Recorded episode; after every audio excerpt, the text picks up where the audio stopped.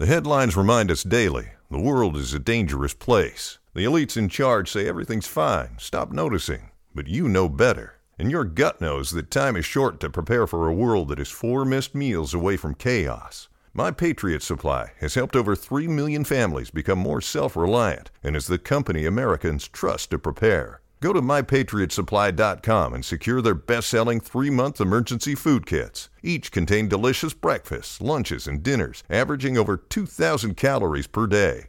Secure at least one food kit for each family member. For a limited time, save $200 plus get free shipping on all their Ready Hour three month emergency food kits. You're not ready if it's not Ready Hour Foods. My Patriot Supply also has solar power generators, water filtration units, biomass stoves, heirloom seeds, and critical survival gear. Shop mypatriotsupply.com today. mypatriotsupply.com.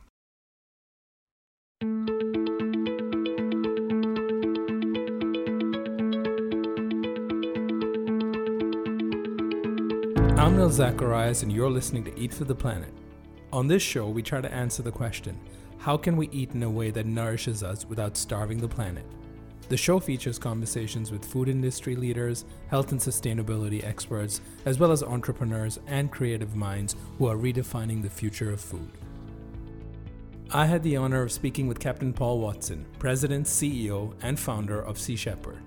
If you're not already familiar with Captain Paul Watson, you might recognize him as one of the founding members of Greenpeace, or you might have seen him and his crew on Animal Planet's popular TV series Whale Wars. It's an understatement to say that Paul Watson has devoted his life to protecting the planet. He has spent decades standing in front of whalers, confronting marine poachers, and being an outspoken advocate for living in accordance to the laws of ecology. In our conversation, we dive deep into the state of the oceans and discuss the impact of our eating habits on them, specifically touching on how farming on land as well as overfishing has impacted fragile marine ecosystems and whether or not seafood can ever truly be sustainable.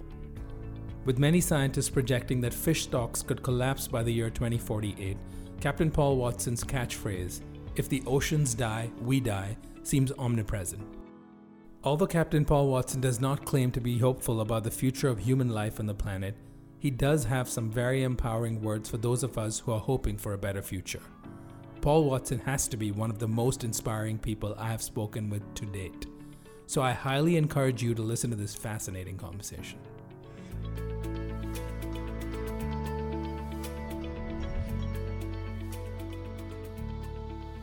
Captain Paul Watson, this is an absolute honor to have you here with us. Thanks so much for being on the Eat for the Planet podcast.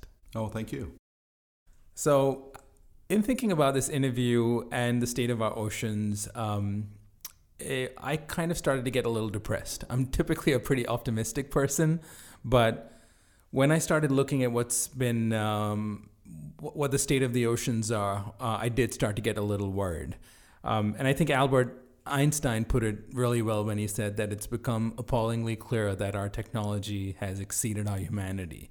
And I think that's an accurate description of what we've done with our food system um, and the planet in the last several years. Um, and it's not to say that technology in itself is the problem in all circumstances, but I think when you go from using an axe to chop down a tree to using forest eliminating machines called harvesters, or you go from a butcher's blade in the hand of a farmer to mechanized deboning, milking, and butchery of animals in factories, or when you go from fisherman on his boat with a net to now multi million dollar shipping vessels that use military technology and sonar technology to pinpoint the precise location of fish in the oceans, you do end up with a huge problem.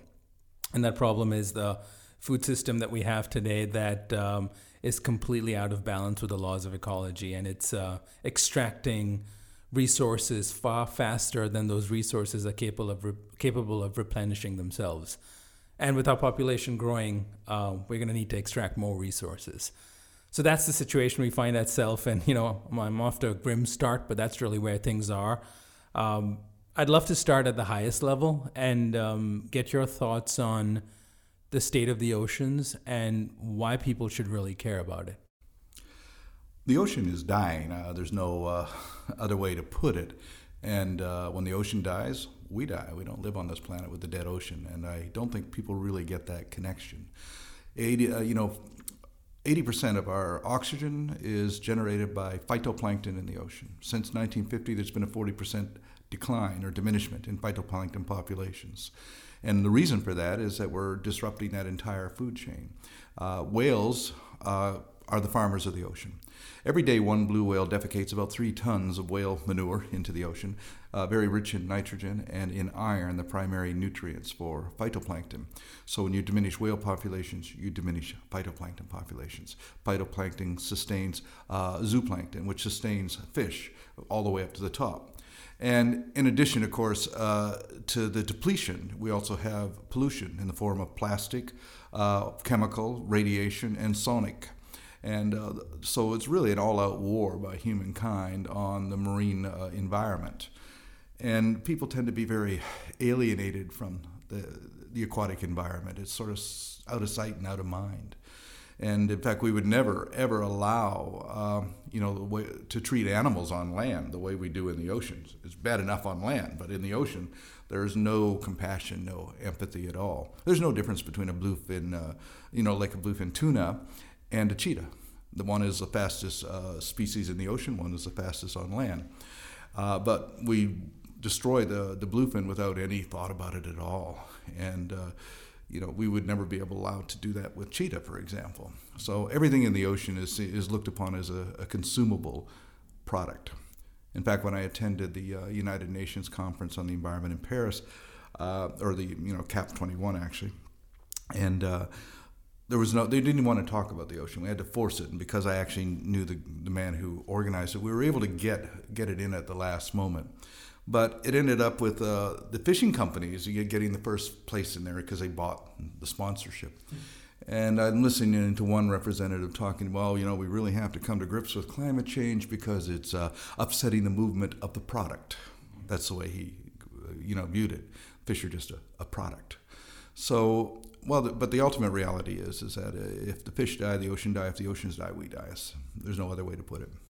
Yeah, and you, you said a few different things there in terms of the various causes of why the oceans are dying right now. Um, let's try to you know break them up into uh, separate categories. I mean, let's let's start with one that most people may not even think is very obvious, which is the extent to which our food system on land, not even you know pulling fish from the oceans, the farming of animals on land. To what extent is that connected to the oceans? Because most people don't readily make the connection between what a cheeseburger has to do with uh, with whales dying, and uh, there is a connection. Maybe you can talk a little bit more about that. Well, there's a connection because uh, about 35 to 40 percent of all of the fish that's caught is not eaten by people directly. It's fed to uh, to animals, to uh, pigs, uh, to chickens, to domestic salmon, to domestic house cats. we live in a world right now where chickens on factory farms in Europe alone eat more fish than all the uh, albatross and puffins in the world. We live on a planet where um, pigs eat more fish than sharks, and where the domestic house cat eats more fish than all of the seals in the North Atlantic Ocean. 2.8 million tons of fish go just for cat food.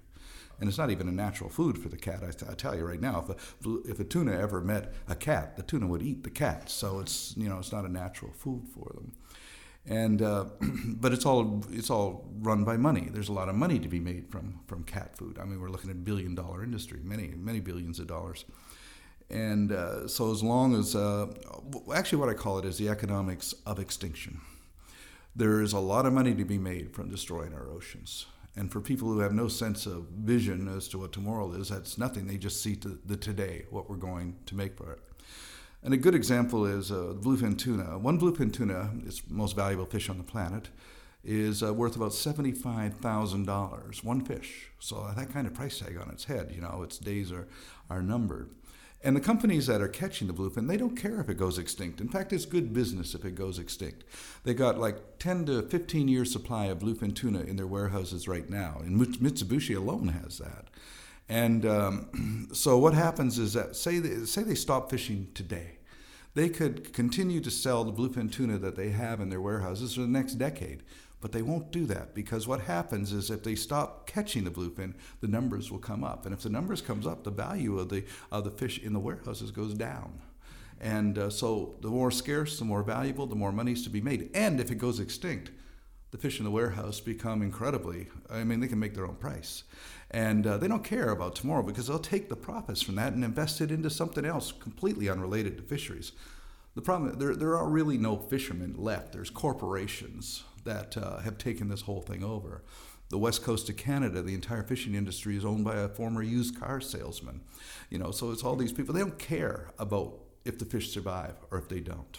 And even when you get down to the fishermen, I asked a fisherman in Alaska one time. I said, "Well, if if nothing else, why don't you you know save the fisheries for your for your children so that they can be part of it?"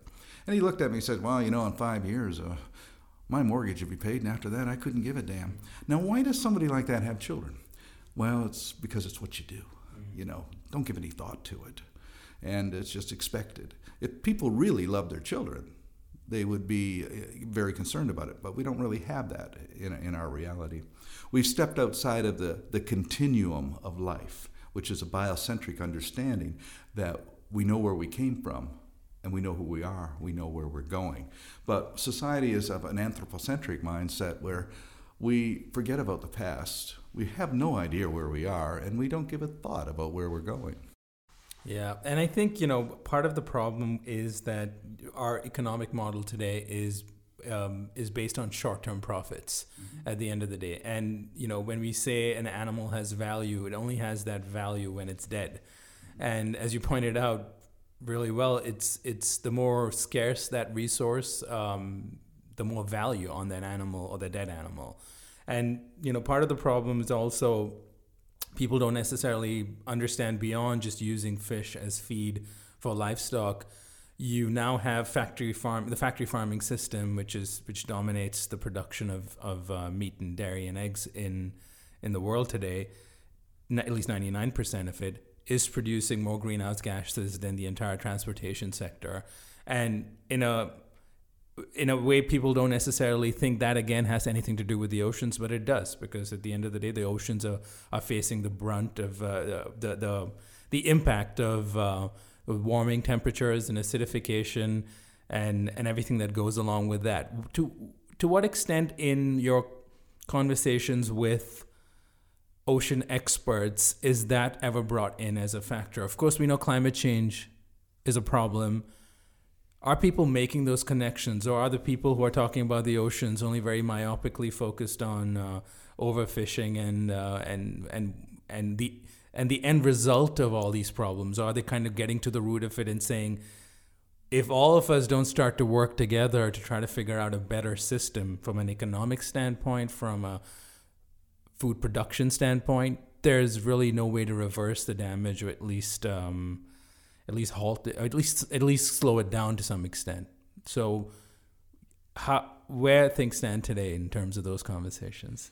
We kill about 65 billion animals every year in the in the meat industry. We take many more billions of, than that in uh, from the ocean. But the impact of the meat industry on the ocean goes far beyond just um, you know contribution of greenhouse gases. Uh, animal production uh, is probably the leading cause of dead zones in the ocean. Uh, it's the leading cause of groundwater contamination. Uh, you know, pig farms alone are you know are destroying groundwater, especially in places like South Carolina and, and that. Um, so people don't really see those those, those connections. Um, but pretty much wherever any river that's going through agricultural land uh, produces a dead zone out uh, out out in the ocean because of the um, you know everything the pesticides and uh, the herbicides and the uh, and the um, the sewage primarily you know the, the, the sewage from that. So it's it's it's it's a very difficult situation, but it's hard to really get that across to people again because for the most part people are out of touch uh, with anything to do with ecology. Don't even understand it. You know, uh, they they have this idea that it's well, you know, environmentalism uh, means uh, putting your trash in a in a trash can or recycling or something that then then they think that that, uh, that, that that's sort of their contribution. That's all they really really need to do. Um, one of the most daunting uh, threats right now is uh, N- Norway and Japan uh, have plans, and they've already started to do it, to uh, what they call harvest uh, zooplankton out of the ocean. We're talking about many millions of tons every year. And now you're striking at the very foundation of the entire food chain in the ocean. And what are they doing that for? To make a protein paste for livestock. that's primarily what it's going to be going for people say, well, you know, fish farming might be the the uh, answer, but it takes 70 fish out of the ocean to raise one salmon on a salmon farm. So they're not making any contribution there. Plus, uh, we have a campaign right now called Operation Virus Hunter, working with Dr. Alexandra Morton in British Columbia, because what she's discovered, and the government's trying to suppress this, is the fact that these salmon farms are transmitting viruses and parasites to wild salmon populations. And uh, because they're heavily dosed with uh, antibiotics and hormones and all of this, and so, because there's a lot of disease that comes into these uh, farms, and those diseases are now being transmitted to, to salmon farms. Uh, we've discovered last year, we discovered the viruses, but the government still seems to want to suppress this information. They want salmon farms, they don't want wild salmon, because salmon farms are more manageable, in, in their opinion. And it breaks the laws too, but they don't care. For instance, if I were to take a piranha and stick it in a lake, that would be a, an offense. I mean, you're introducing an exotic species. But the salmon farmers are introducing an exotic species, the Atlantic salmon, into the Pacific, into Tasmania, into Chile, places where they have no, no, no place to go. And I've followed this for the last four decades, and it started like this well, don't worry, uh, they won't escape. Yes, they do. Well, don't worry, they won't breed. Yes, they do. So, you know, everything we predicted about it, it turns out to be true. But what I've discovered with industry is they just do one lie after another until that lie is disproven, then they just go on to another lie. That, because they don't really care, and that's the problem with with humanity is that, uh, you know, we're basic. I, I, the word I have for us is Homo arrogantus ignoramus, you know, arrogant and ignorant, and we choose to do that. But there really is no room on this planet for 7.5 or 8 billion uh, meat-eating primates you know, it's just completely a world out of balance. Yeah. And then on top of that, you have our incredible number of pets, cats and dogs and things like that, and the amount of uh, that they're eating from the foods. Cats, of course, can't eat uh, a vegetarian diet. Dogs can, but veg, cats just simply can't do it. And there's nothing wrong with cats, except uh, I think there's about a billion of them, you know, and that and that's causing problems. And of course, that also contributes to the destruction of wildlife, which is in the millions of birds killed every year by by cats. Personally, I don't think people should have pets for the very simple reason that we've proven to be an irresponsible species. And uh, the cost of that is incredible suffering to all the dogs and cats in the world and everything because there are just too many irresponsible pet owners. Yeah, and people still choose to buy pets when there's enough of pets in shelters that need homes, and, and we can hopefully um, address this problem by doing that. Um, you also talked about, you know, you was talking about the the oceans and how now we're starting to look for species lower down the food chain. And you know, partly I'm assuming that is because about 80% of the fisheries have been exploited, 90% of top predators have been wiped out of the oceans. And we also, at the same time, the world, as people start to understand the impact of meat and dairy, at least when it comes to land animals, on the environment or their health, or perhaps they're concerned about the treatment of animals in factory farms, a lot of people tend to then switch to just consuming seafood um, or adopting a pescatarian diet, assuming that's better for them, or they're given advice uh, from health experts that they need to consume fish for um, to get the omega 3s or for other health reasons. And, you know, fish, as you probably know, is 20 to 25% of the protein intake in most countries around the world. It's the most uh, traded food commodity on the planet today. But what we have right now is the oceans being pummeled not only because of overfishing, because of greenhouse gas emissions, because of ocean acidification. You also, on top of that, have the problem of pollution and not to mention plastics. So here we have this perfect storm really brewing, so to say, in our oceans that are impacting uh, the entire, uh, turning the whole balance of the ecosystems in there upside down. And on top of that, people are still choosing to consume seafood. My question really there is that in spite of this knowledge being widely out there at the moment, I still see a majority of um, environmental organizations still pushing forth the idea that sustainable seafood is an alternative. And I'd like to know why Sea Shepherd and you don't agree with that. And is that is sustainable seafood even possible? And can that feed the world? There is no such thing as sustainable seafood in a dying ocean. I was actually raised in a East Coast Canadian fishing village, so I've seen the steady decline and diminishment. Fish which were once plentiful, nobody even remembers that they were there. Uh, we tend to view fish as uh, this one thing called fish. But they, every species is different. It takes four years for a salmon to reach sexual maturity, and then it dies. It takes an orange roughy 45 years to reach sexual maturity. It can live to 200 years of age. Lobsters can live to be 200 years of age. They simply cannot keep up with the, uh, the demand.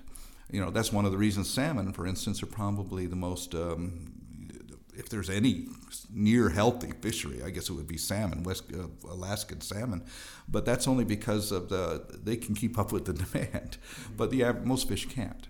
And uh, the problem is, is we're also taking the fish out of the mouths of orcas and uh, dolphins and whales and uh, and seals, and their numbers are declining. We're having starving orcas in the northwest we're probably going to have more shark attacks because we're just taking the food out of the mouths of the sharks and that and and we uh, you know wonder why those are there's an increase there's been a slight increase but it's you know the, basically you're looking at a starving ocean plastic pollution is uh, anybody who eats fish has got plastic in their bodies because the plastic has actually been ingested by by zooplankton and uh, that's consumed by fish and it goes right up the food chain. So people are eating plastic. It's microplastic, and microplastic is the greatest threat right now, I think, to the survival of, uh, of marine biodiversity.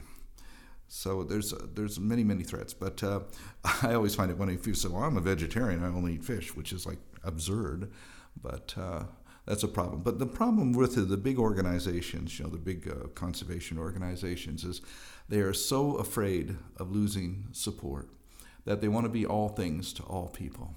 I was a Sierra Club director for three years, and trying to get that vegetarian message across to the to, to the, the club was impossible. They didn't want to hear about it. They said, "Well, you know, it'll cost us, uh, you know, half our membership or something." So that's a problem. They're interested in making money off it, just as the corporations are.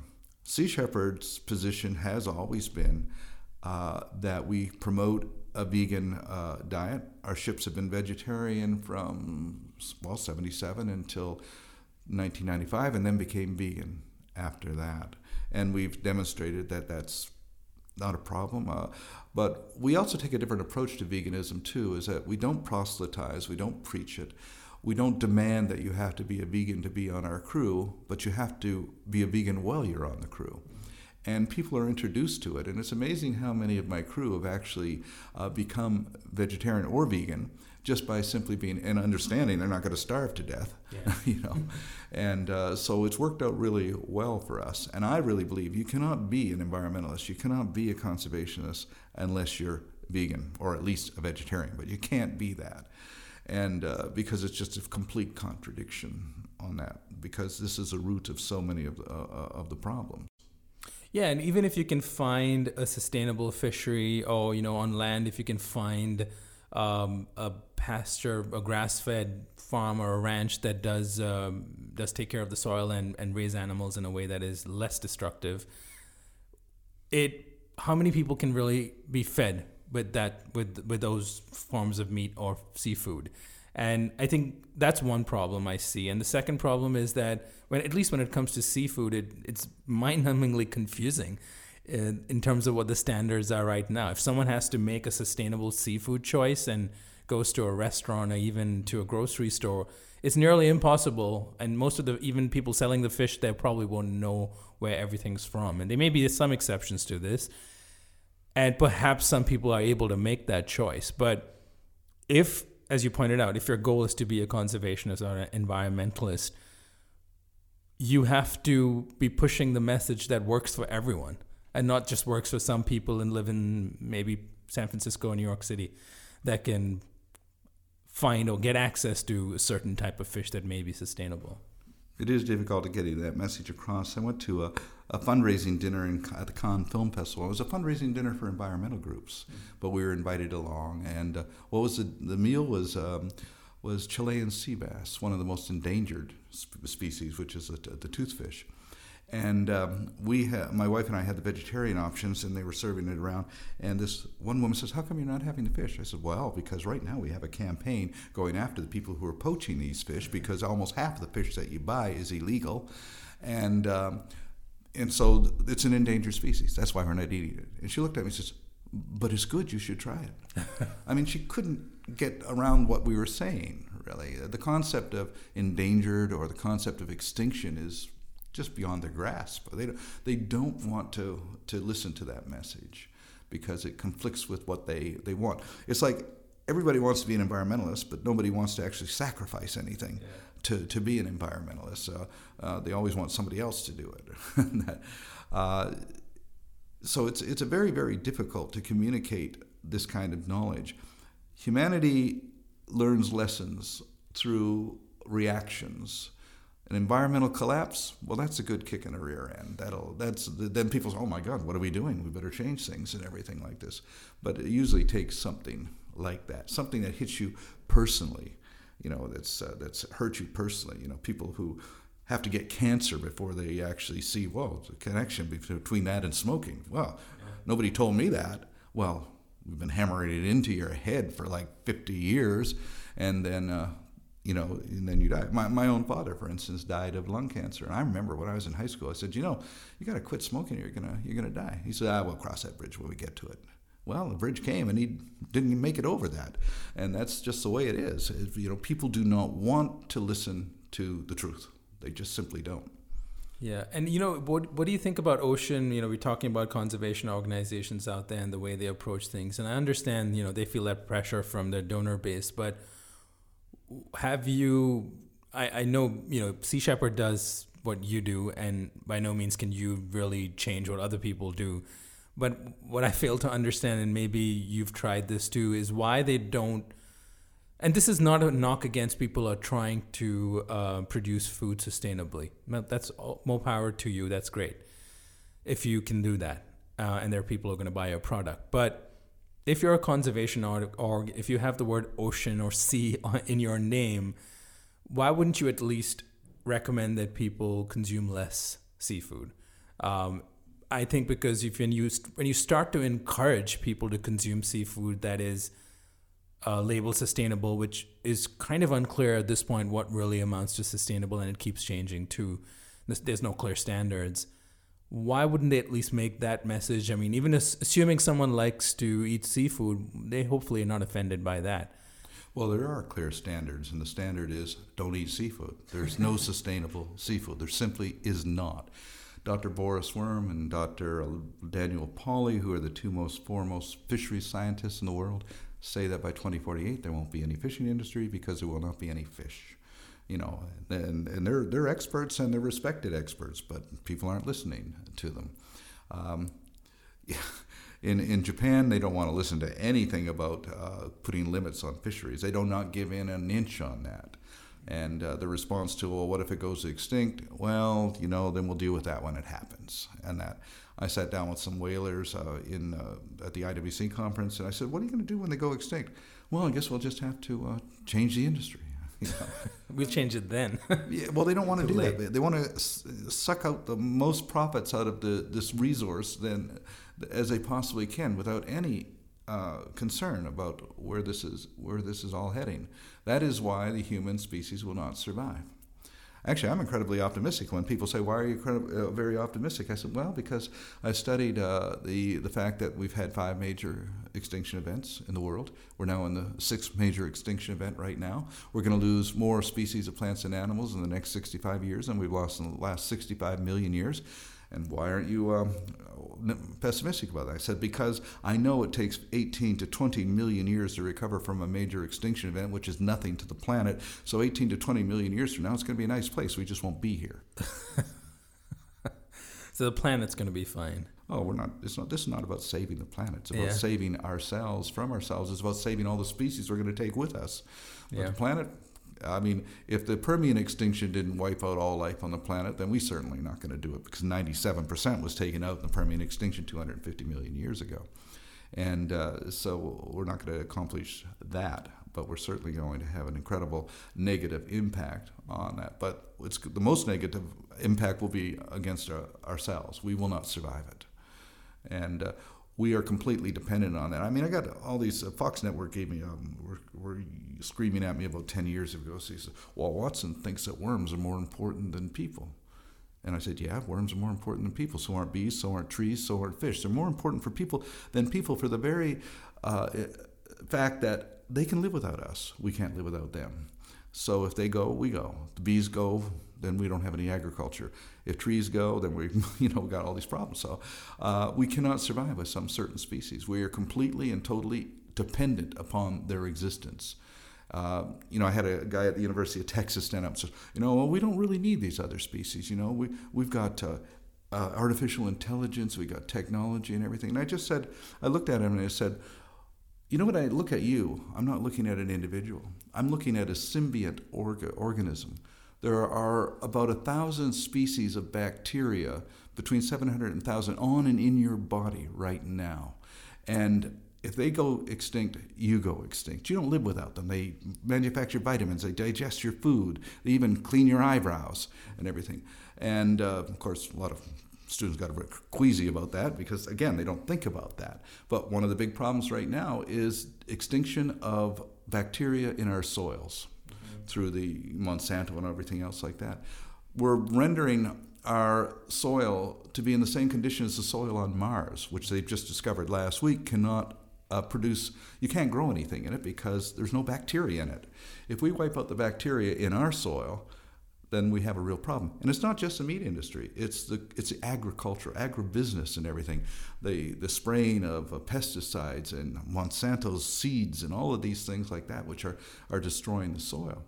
And uh, so, you know, we have to address all of these things. We'll get back to the interview after this quick announcement. Audible is offering listeners of this show a free audiobook with a 30-day trial membership. Just go to audible.com slash eat for the planet and browse the selection of audio programs. Download a free title and start listening. It's that easy. Go to audible.com slash eat for the planet that's audible.com slash eat for the planet and get started today. Audible content includes an unmatched selection of audiobooks and original audio shows from the leading audiobook publishers, broadcasters, entertainers, magazine, and newspaper publishers. I love audiobooks because we lead busy lives and reading usually ends up getting bumped off our priority lists. But I love how Audible makes it easy for me to optimize my time and listen to books and shows on the go. If you're looking for an interesting audiobook to get started with, I highly recommend the book Ishmael by Daniel Quinn. That's I S H M A E L by Daniel Q U I N N. That book had a huge influence on me, and if you love the topics we cover on this podcast, I'm sure you will find it incredibly interesting. Ishmael begins with a newspaper ad that says, Teacher seeks pupil, must have an earnest desire to save the world, apply in person. It turns out the teacher in question is a gorilla. I won't say too much more, except that Ishmael teaches us what all humans must learn if our species and the rest of life on planet Earth as we know it wants to survive. Now back to the interview. So, given you know, it, we've been painting a very dark picture of where things stand and and perhaps where they're headed, but you've been doing this for over 40 years now. What gives you what still gives you hope and what makes you want to get up every day and still keep fighting? Um, there has to be something to fight for. So, what are you focused on, and what makes you want to keep trying? Well, I learned a very valuable lesson in 1973 that I was a medic in, with the American Indian Movement when we took over Wounded Knee in, uh, in South Dakota uh, to protest the, you know, the fact that the Fort Laramie Treaty wasn't honored by the United States. And uh, so we're there, we're being shot at 20,000 rounds a night coming into the village. They wounded 46, killed two. Um, and I went to Russell Means, who was the leader of the American Indian Movement. I said, Russell, you know, we, we're surrounded by, we got 2,000 federal troops. They're shooting at us every night. oh, there's 350 or so of us. We don't have a chance of winning with these people, so why are we here? And he looked at me and says, Well, we're not here because we're concerned about the odds against us. We're not here because we're concerned about winning or losing.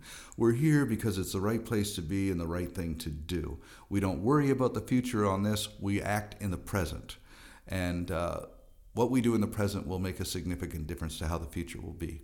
But don't worry about that. In fact, the Lakota sum it up with the words "Hoka hey," it's a good day to die, meaning you take a stand and you don't you don't be concerned about the consequences that stand as long as you believe that what you're doing is the right thing to do. Now, I also believe that the solution to an impossible problem is to find the impossible answer. And I believe that that can be done through a combination of uh, passion, courage, and, and imagination. In 1972, the very idea that Nelson Mandela would be president of South Africa was unthinkable and impossible. And yet, that became possible. So the impossible can become possible.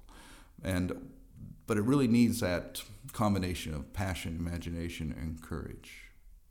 And what have you seen out there that gives you that kind of hope? Have you, whether it's through the work that you're doing, but also other signs that people are finally starting to maybe wake up? Perhaps, perhaps the internet in the last 15 years has really helped in getting people access to information. You know, I joke about this a lot with my team is that if Greenpeace, uh, which you were a founding member of, were to start in in the last few years, they would look a lot like One Green Planet, where we would use the power of online media to wake people up and share information and get them to be uh, passionate and excited about perhaps taking a stand against things that are very clearly wrong with uh, the way business is done today and the way we are feeding the planet and the way we are destroying and pillaging through our natural resources.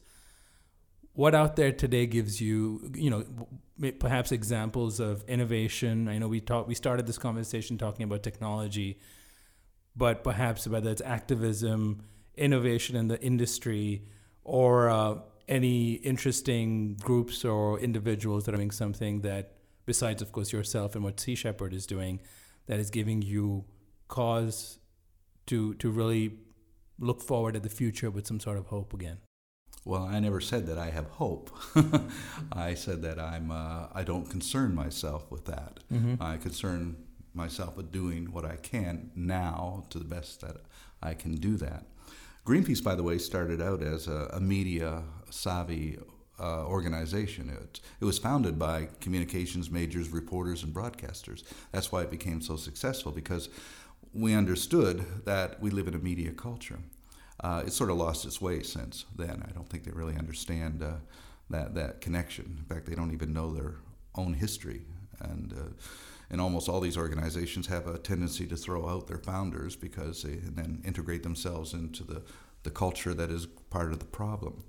Uh, I, I, have no use for large organizations. We keep Sea Shepherd small, and we keep it primarily volunteer organizations. We have right now, at this moment, 10 ships, and out on those ships are about 200 volunteers. And uh, that is the kind of courage and passion that we think can make a significant change. Um, so we also bring people from all walks of life. We don't demand, uh, you know, professionals you know, Greenpeace is now all professional. You know, those guys on their ships get paid $20, $30 an hour, and, uh, you know, they're there because it's a job. Our crew are there because they're actually passionate about about the cause. When I get criticized about that, they said, well, you know, you, you should have professionals out on those ships and not amateurs. I said, no, I, professionals don't have that passion. They can't get us to where we want to go. In fact, uh, Ernest Shackleton in 1911 was criticized in the London Times because his crew were all amateurs and not professional. He says, "I don't want professionals. I want, I want men to, with a passion that's going to take me to where I, I need to go, and uh, the professionals aren't going to get me there." And uh, what's really interesting, though, is in 40 years of operations on our ships, we've never had a casualty. We've never had a significant injury. We've never caused any injuries. And, uh, you know, meanwhile, the professionals are getting themselves killed all the time. I think three whalers died in the South, uh, Southern Ocean while we were going against them because of accidents and, and problems like that. So uh, I think one of the reasons for that is our crew are know that they're amateurs and therefore they take precautions which professionals sometimes just forget to take, take those precautions. But uh, I, I also uh, feel that it's very important that individuals from around the world are understanding that they can make a difference. That they don't have to, as Russell Means say, don't be concerned about the odds against you. Don't have anybody tell you you can't do it or you can't change things. The only thing that has ever changed anything in our um, societies has been the passion of individuals. You know, Abraham Lincoln didn't end slavery. That was the work of Wilberforce and Douglass and that. Women didn't get the vote because of President Wilson. All he did was sign the document. In fact, he was the man who opposed women all the way. He was the one who put them in jail. And then when they finally got the, the victory, he was the one who signed the thing. And now history says, oh, the guy, he's the guy who gave women the vote. That's the way our society works. We give the credit to the people who actually oppose the people who are doing the credit. So, you know, we have to understand that if we're going to make a difference, we have to realize that we're not going to be well liked. We're going to be jailed. We're going to get beaten. 200 environmentalists have died in the last year. Over a thousand have died over the last uh, decade. It's getting worse. More the, the numbers are increasing. It's a very, very dangerous thing to to do. But you won't really read much about it unless it's somebody famous or something like this. But uh, you know, like for instance, this year, 49 uh, environmentalists were murdered in Brazil alone, and you don't hear anything about that. If it's somebody like um, you know Jairo Mora Sandoval who died protecting turtles in Costa Rica, that's well known because we really, really pushed it. The government was trying to sweep it under the carpet and everything. I put up a thirty thousand dollar reward to get you know for information leading to the conviction of his people who were responsible. Uh, you really have to push that because you won't find these deaths in the New York Times. You won't find it in the mainstream media because well, they don't want to hear about it um, because there's a double standard. However, if a logger was killed by an environmentalist or a fisherman was killed by an environmentalist, that'd be a front page news story, and everybody would be concerned about it uh, because that's the way they push it. It's the same with uh, standards. You know, we're always hearing about jobs, jobs. You know, people need jobs. You know, I remember a few years ago I was talking about the spotted owl in Oregon. They said, "Well, 50,000 jobs are going to be lost because of the spotted owl." I said, "So what?" you know, in the same period of time, 200,000 jo- people, jobs have been lost to Boeing, AT&T, McDonnell Douglas, and IBM. Why? Because it's in the interest of the shareholders of those corporations. So jobs are not important. They only use jobs when the industry wants those jobs to be used as an excuse for getting what they, they want. I mean, if you're if you work at McDonald's, nobody gives a damn about your job. If you get fired, where's all the outrage? Nobody cares. They only care about jobs when it's going to impact the in, uh, the profits of the company. Mm-hmm. So, what what would you tell someone who's young and passionate about saving the planet and wants to do something good? And they are now in their early 20s and looking for what their next thing is going to be where they're going to dedicate their life to doing something that they really care about. Where would you tell them to put their time and energy uh, in the next many years to hopefully make a positive impact? I, I, would tell them to find out what you're passionate about and then pursue that. Uh, for instance uh, because of Dian Fossey, mountain gorillas have uh, survived in Rwanda. The work that Jane Goodall has done with chimpanzees. David uh, Wingate, who is a biologist in Bermuda, because of him, the storm petrel, a little bird nobody's ever heard of, but that storm petrel is has survived. It would be extinct if it wasn't for this one individual intervening. And so people can make a difference, and they have to understand that they can make a difference. One of my crew members came to me in 1979, and he said, "You know, they're uh, they're torturing uh, chimpanzees in this lab in Maryland, and what can we do about it?" I said, "Well, Sea Shepherd's not going to do anything about it because it's not our area of expertise, but why don't you do something about it? And he said, well, what can I do? I said, well, use your imagination, get in there. So he got went there, got a job in the laboratory. Uh, he um, uh, videotaped all of the abuses and everything, went to the Washington Post and TV and, and exposed it, shut it down. But he not only shut it down, he founded the People for the Ethical Treatment for Animals, and that's Alex Pacheco. And so, again, it's one person can make a difference. I got a call from a guy back in 1981. He says, They're killing gray seals here in the Orkney Islands. What are you going to do about it? I said, Well, I don't know. I'm on the west coast of North America. You're in Scotland. What are you going to do about it? So we helped him form Sea Shepherd uh, in Scotland, and he was very committed. Uh, they went to the, where, the island where they were killing uh, the seals, and they stepped out and literally ripped the guns out of the arms of the sealers and threw the rifles into the ocean, and they all got arrested. But we made so much publicity in Scotland that we raised the money to buy that island, which today is a seal sanctuary. So that kind of action actually pays off. But people have to be prepared uh, for the sacrifices involved. For instance, right now I'm listed on the Interpol Red List by Japan and Costa Rica. Japan for protecting whales, Costa Rica for protecting sharks. Uh, didn't damage anything, didn't hurt anybody, uh, but I'm on a list, and this list is for serial killers, war criminals, and drug traffickers. I'm the only person in history to be put on the red list for conspiracy to trespass on a whaling ship and for stopping a shark finning operation, you know, where nobody was hurt and no, nothing was damaged. And, but that's kind of economic and political power that, that, that they have, that they can do this. So anytime you stand up and, and, and, and, say, well, I'm an environmentalist or I'm a conservationist or I'm an animal rights person and I'm going to make a difference, you have to be prepared uh, to be hit and, and to be damaged. You know, if you're not, it's the same with the anti-slavery movement. You know, people died uh, building up that movement. And uh, civil rights, same thing. People died for that. Nothing comes easy. And uh, you just have to accept that. The biggest challenge, however, is we have to overthrow anthropocentrism, this understanding that the entire universe revolves around the human being, which it doesn't. We have to go back to pre agricultural biocentrism, which we understand that we are a part of everything else, that we are equal to all other animals. We can't be better than them. We're equal to them. That's a very difficult concept to get across. But human beings have built up in our society delusions and fantasies that we've become to believe, you know, religion being probably one of the, the, the worst. You know, the, instead of accepting the fact that you're part of everything, you now have to say, well, our God is a, better than your God, you know. And I, remember somebody called Rick, Rick, Ricky Gervais, he said, well, you know, you're an atheist. He said, well, everybody's an atheist. He said, "What do you mean?" Well, there's you know four thousand different gods, and I just happen to believe in one less than you do. So we're all atheists in that respect. And I always talk to people say, "Well, you know, you're going to go to hell." I said, "Who's hell?"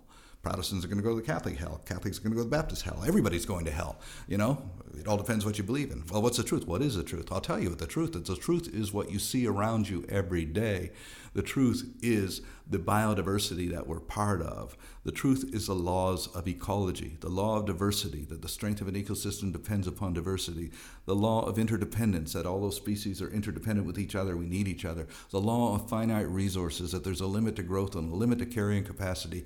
And what we've been doing is stealing the carrying capacity from other species sacrificing them to increase our numbers, but more importantly, to increase uh, our level of consumption, which is probably more important than the numbers, really, because, you know, in, a way, the United States is more populated than, say, India, because uh, the, the average American consumes 25 to 30 times the amount of the average uh, Indian, so therefore we're actually a, a, bigger offender as far as when it comes to consumption of, of materials. And uh, you know, I just recently got criticized because uh, of my my son having a baby. I've got two children, and uh, people say, well, how can you be against, uh, you know, advocate population control if you have that? I said, because the problem in our world today is not that you give birth to a child. The problem is you give birth to children who are apathetic, arrogant, and ignorant, and they don't give a damn. And uh, so the solution is not for every person who knows these things, who understands these things, to say, well, I'm not going to have children, I'm going to be part of the problem. That's actually counterproductive, you know, because I believe that a parent to be a parent is probably one of the most challenging things that you have to do. You have to be prepared to provide education, nurturing, love, and all of these things. And if you can't do it, you're actually that's the, the main problem. And uh, so I, you know, I, I've dedicated myself to making sure that my children uh, are given that understanding and to become to have be brought up as biocentric uh, point of view on that. And my eldest daughter is 37. I worked with her. I'm hoping now my son is nine months, so I'm hoping it'll work with him too. But it isn't all black and white. You know, you can't say I'm going to be doing this and you're going to be doing this. You can't say that. Uh, it doesn't matter if you if you have six children but you brought them up as decent, loving, caring human beings, that's a greater contribution than people having children and not giving a damn about them. Like I said about the fisherman who said, Well, I don't really care, you know, my mortgage will be paid, what's it got to do with me? You know, that's the kind of attitude that is causing the problems. Right. I mean, uh, you're right. One individual, and you said that before, can make a tremendous impact. One individual can make a tremendous positive impact with their time and the effort that they put in.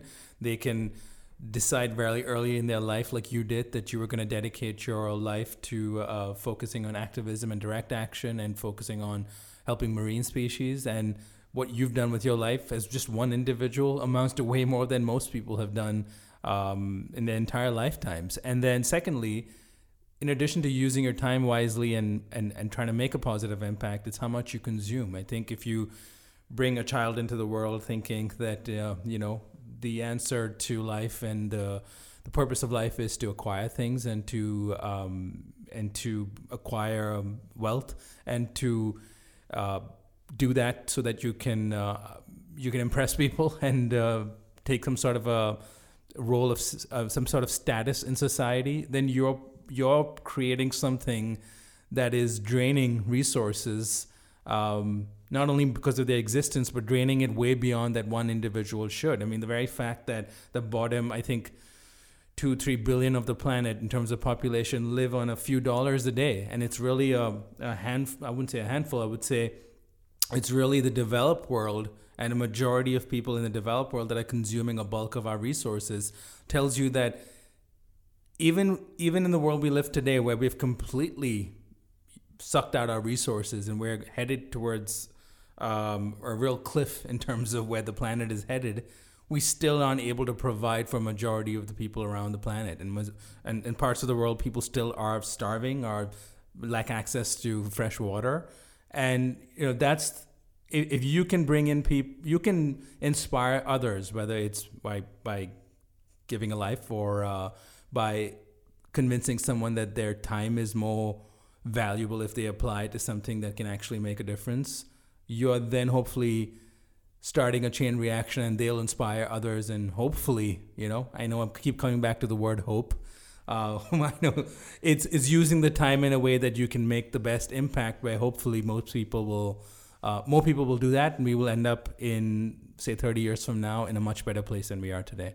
Also, you know, the media that we live in right now causes a lot of problems because it dictates our values, and uh, people are told how, what to wear, how to dress, how to behave, and what is of value.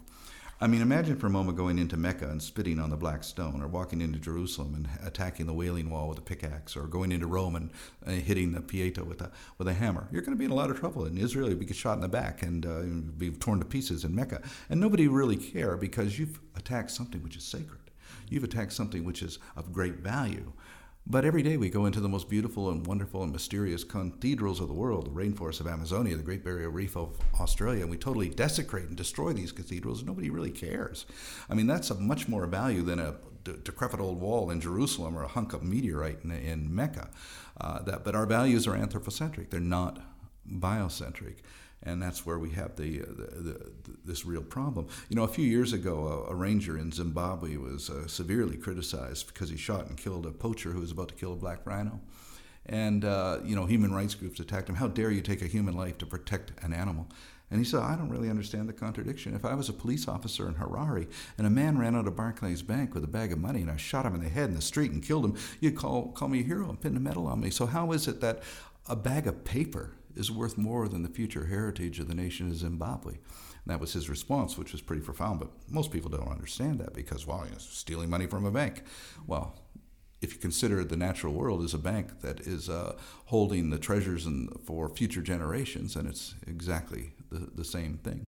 That's true. And if you had, if someone had to give you the power to put in place three steps that could fix everything today, if you could if, if you could make three clear recommendations that the governments of the world would adopt that people everywhere would adopt um, and you could wave that magic wand and make it happen what would those be uh, to uh, you know change uh, our attitudes from anthropocentrism to biocentrism adopt a vegan diet and uh, abolish the military I think that would solve most of the problems. I'm actually very conservative. Um, you know, people call you, call me a radical. I'm not a radical. I'm conservative. I was on a, a very right wing conservative talk show in uh, Fresno, California. The guy called me a radical. I said, "Don't call me a radical. I'm more conservative than you are." And he said, "I'm a conservationist. You don't get more conservative than being a conservationist."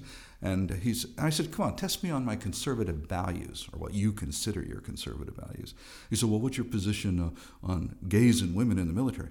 I said I'm totally opposed to it. Gays and women shouldn't be in the military for military for a very good reason. Men shouldn't be in the military. You know, get rid of the military. And they said, well, "What's your you know position on abortion?" I said, "Absolutely, totally opposed to postnatal abortions. All these unwanted, un, un, you know, abused children being brought in the world. You know, that's totally opposed to that. You guys don't give a damn about those babies once they're born. It's before they're born that you know that, that you're you're concerned about it."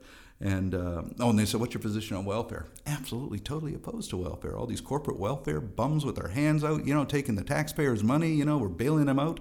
I mean, the biggest welfare bums in the world are corporations and banks you know, but we don't really think about that. But I said, you guys are all in a mindset that, uh, you know, it's individuals. Some poor, un, you know, single mother is like destroying your society when in fact it's the banks that are they're doing it. You're just using them as as scapegoats. And the military, wow, you know, what we spend on the military in this country alone could feed and provide water to every single human being on the planet. And if you did that, there would be no war, uh, no reason to go to war. Yeah. You know, I'd love to, you know, end over here by bringing back what we started off with in terms of, um, you know, technology to some extent has brought us here. Can technology save us? Um, there's been talks about artificial intelligence using that um, to help preserve, uh, conserve species in the oceans, to using technology to clean up the plastics in the oceans. And I think we're on a race against time. Do you if it is happening, is it happening fast enough? What are your thoughts on well, that? Well, I sort of different. I don't believe technology is the answer. I think it's uh, I think it's our our attitudes, our philosophies. I think we have to to get rid of this anthropocentric mindset that, that that's that, that proclaims ourselves to be lords and masters of everything. We have to get rid of that. How do you do it? I don't know if it's possible. You got to ban religion. You got to ban, you know, you can't do that because people are fanatic about it. But uh, I think that what we need is a collapse, a whole collapse, an economic and uh, hopefully a minor environmental collapse to the point where people finally wake up and say, hey, you know, we have been in this anthropocentric dream world for the last 8,000 years. It's time we woke up and recognize that we're part of this planet and we're not masters over it. Mm-hmm.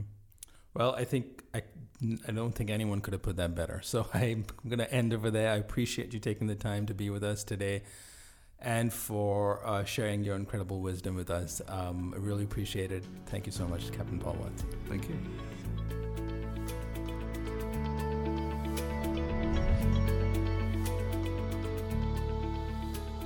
You've been listening to Eat for the Planet with Nil Zacharias.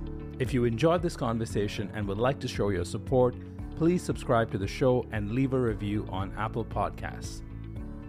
To learn more about how Eat for the Planet can help your brand or organization develop the right strategy, implement scalable operations, and grow responsibly, visit EFTP.co. That's EFTP.co. Let's rise up to the challenge of transforming our food system. Thank you for listening.